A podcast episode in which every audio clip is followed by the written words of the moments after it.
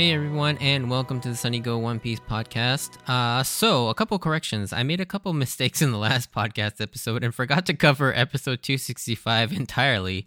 So I'll be covering it here, but it's probably a good thing it got pushed as that episode was running kind of long at over 30 minutes anyways, even without talking about that third episode.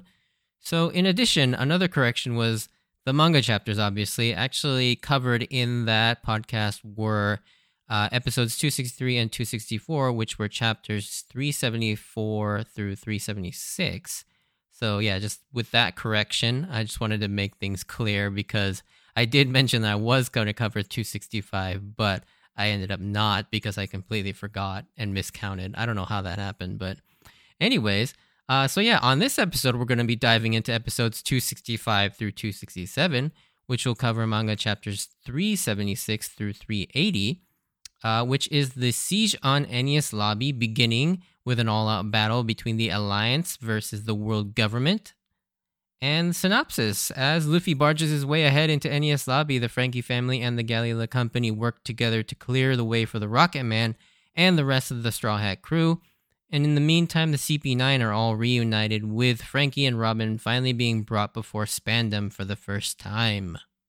Alrighty, so differences. There are actually quite a few differences in these sets of episodes, and you're going to see this kind of a common through line throughout the Enies lobby as they try and extend as much time as possible.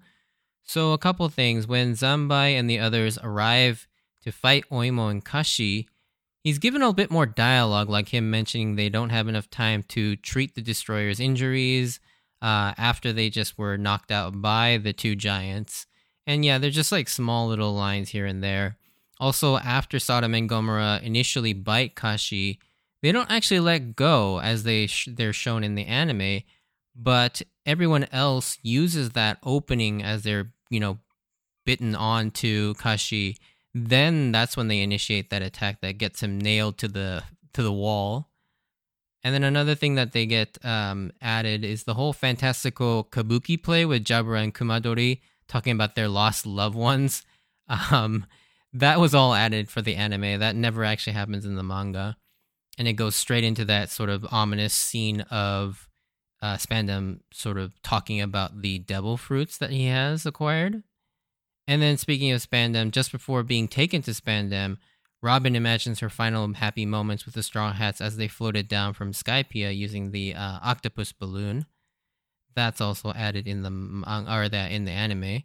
And then just before Robin and Franky are brought before Spandam, for the first time, there are extra scenes of Luffy doing his thing, making his way through Enies lobby, as well as um, a, sh- a couple shots of the crew on the Rocket Man, just kind of pad out more time. And then in episode 267, we see extra scenes again with Luffy going wild on the Marines. And the only actual move that Luffy does in that scene that's actually in the manga is him using Gomu Gomu no Kazan or Gomu Gomu no Volcano, as well as him sort of headbutting the side of the wall to topple it over. Those two moments are actually in the manga. Everything else surrounding it was added in the anime. And then finally, the moment at the end of episode 267 where Luffy is cornered by all the soldiers. This is also added to what I assume is to give that end of that episode some more extra tension for a cliffhanger. But that moment in the manga is not the end of a chapter, so it just kind of flows into the next moment. But yeah, so there are a lot of changes, uh, mostly small, in, inconsequential things, just to kind of pad out time and sort of extend the runtime. But yeah, that's pretty much it. At least the ones that I could find, or at least the ones that are major enough to mention. But with that being said, let's move into my thoughts on these episodes. First off, uh, I have to mention, episode 265 is probably one of the most egregious offenders of the pre opening theme time wasting padding thus far, to the point where I can't quite ignore it, as I'd say the real episode doesn't officially begin till we catch back up with Luffy more than 10 minutes into the episode's runtime, which is just insane to me. That's almost half the episode's runtime was wasted with needless recap and rehashing of scenes we just saw in the previous episode. I mean, even if you wanted to make the argument that these episodes were shown week to week and people who aren't familiar with the series And if they were to just jump in here for, say, like parents who want to sit down and watch with their kids, this is still excessive in my opinion. And it, it yeah, th- this takes it to another level that kind of bothers me how much time is wasted which is also the reason why this episode is probably going to be a little bit shorter in terms of the content that I can cover because in these three episodes there just isn't enough new content. Anyways, with that mini rant over, uh, the episode starts off pretty exciting and comical as Luffy just straight up walks up to the opening gate and politely asks to be let through. And the sincerity that Luffy displays here is just hilarious to me, as it, it really does seem like he thinks that might actually work by asking nicely. Of course, it doesn't, and so he's forced to fight his way through. But the manner in which he does it is even funnier, as he takes control of one of the Marine soldiers and uses a new move called Gomu no Mikata Robo, or Ally Robo, or Ally Robot. This seems completely unnecessary, and it's like Luffy's just having fun with these guys. As, yeah, he can just literally beat them all up without having to take control of these guys. And then Spandam gets notified that Luffy has made it to the main island. But the thing I wanted to point out that's interesting is that they mentioned that it's nighttime there right now, and many of the soldiers and guards are asleep. And like we mentioned in the last podcast episode at Enies Lobby, there's no day night cycle. It's always daytime. But I never realized that it was actually nighttime during all this until this particular rewatch, which I'm not sure how I didn't catch for some reason. I always just imagined that this was during the daytime, but it kind of makes sense because they were they left at night in Water 7. It was night all the way up to that point, and it's not like the sun rose. So literally they just entered Enies lobby and it's already daytime. And I don't quite understand how this works like from a astrological eh, or astro I don't even know what the word is from a scientific point of view because that would mean that like Enies Lobby is like at the top of the the world and it just sort of spins at the same location. So the earth doesn't actually rotate or it's like orbiting the sun always facing Enies Lobby which again doesn't make sense because then it's like how does the rest of the world have a day night cycle?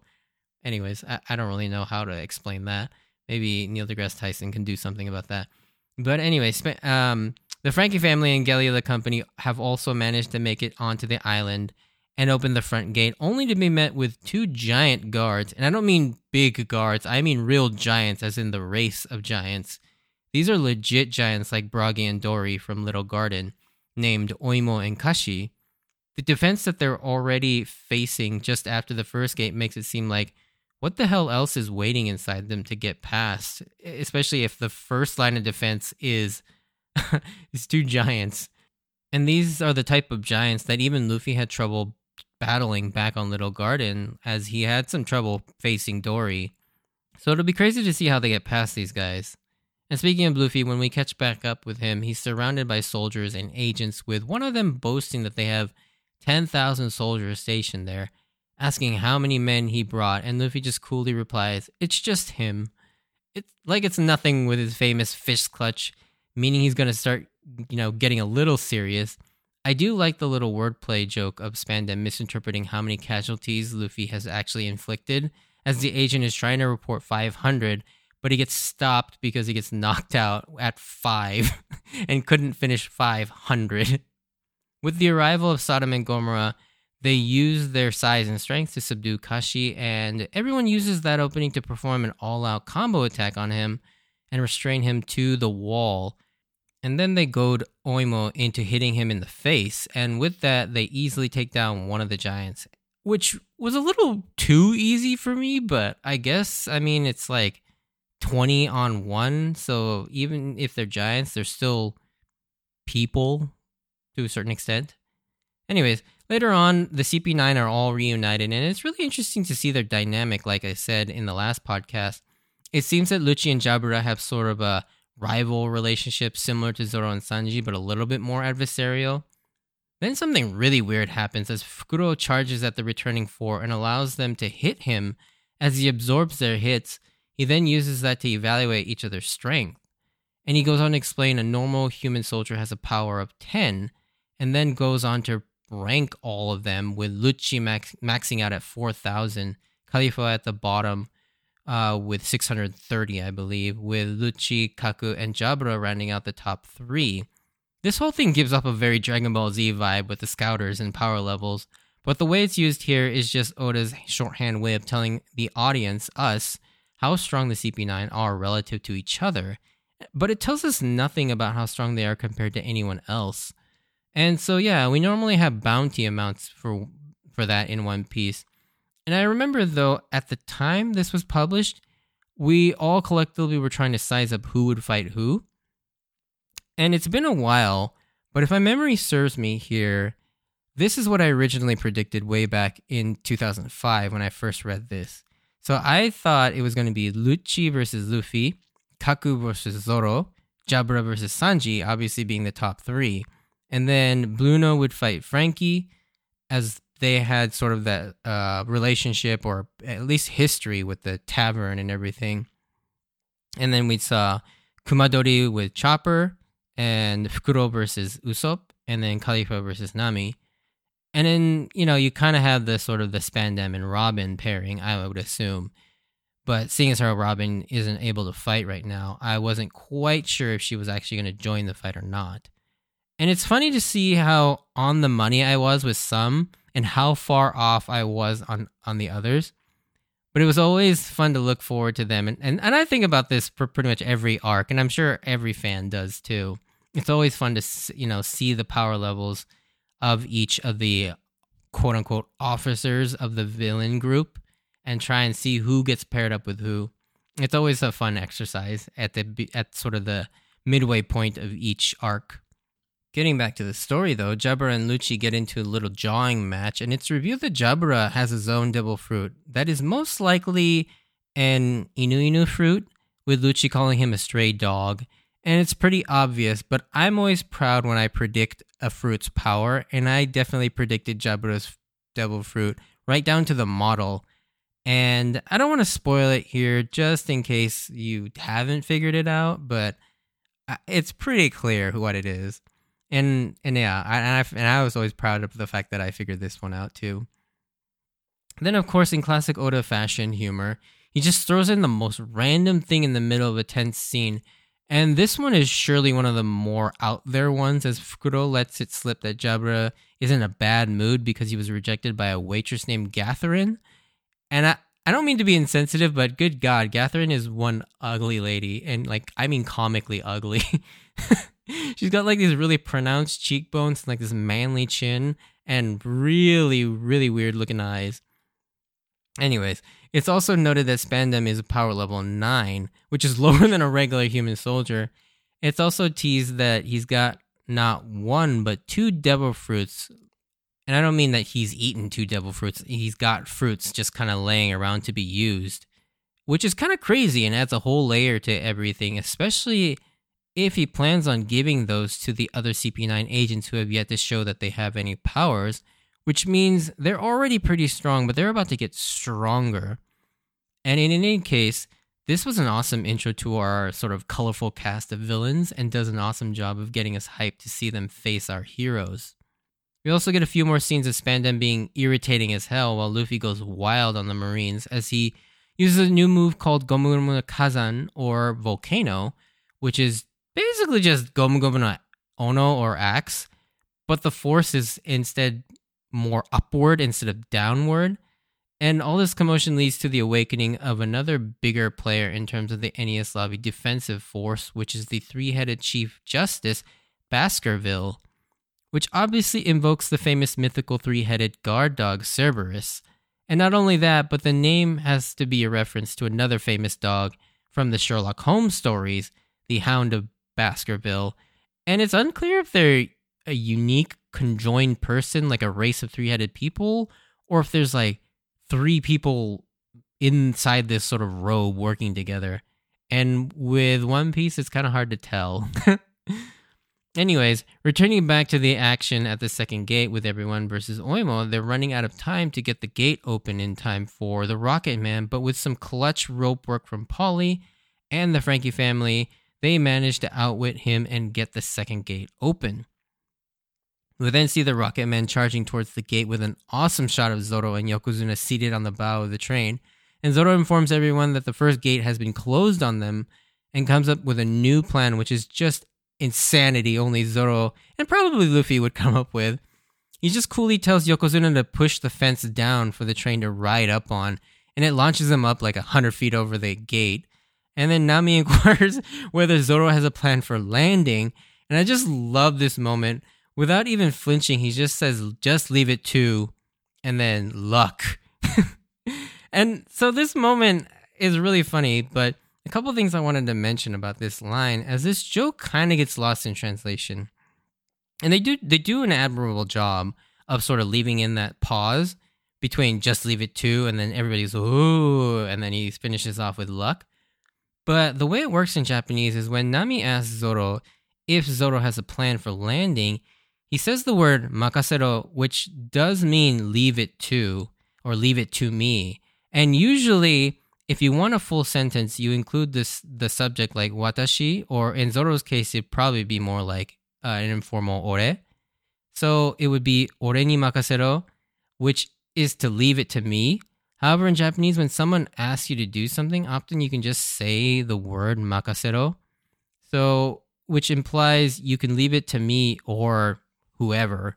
And the joke works because Zoro saying just makasero, everybody thinks that he's coolly saying leave it to me, as if Zoro has a plan to do something about the landing. And so they're all impressed and go, ooh.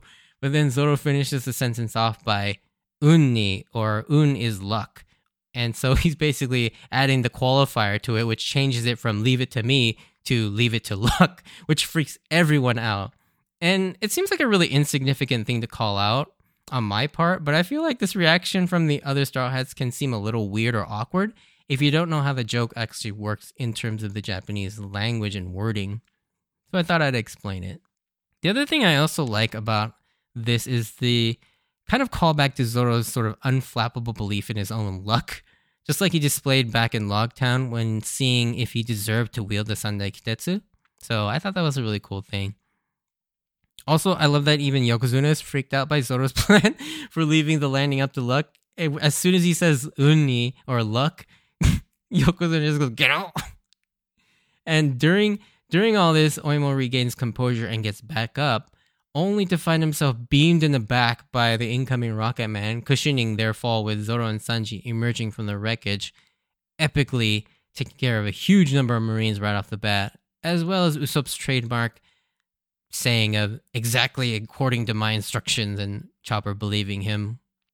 And then the episode ends with Luffy again cornered by a huge battalion of soldiers, just as it ended a few episodes ago, but this time with his back to a cliff, as if that really matters. We know he's gonna just gonna blast his way out, but this concludes this set of episodes, and yeah, like I said, it's kind of a shorter, lighter episode because they really just kind of extend out all the recaps and everything to give you as little content as possible.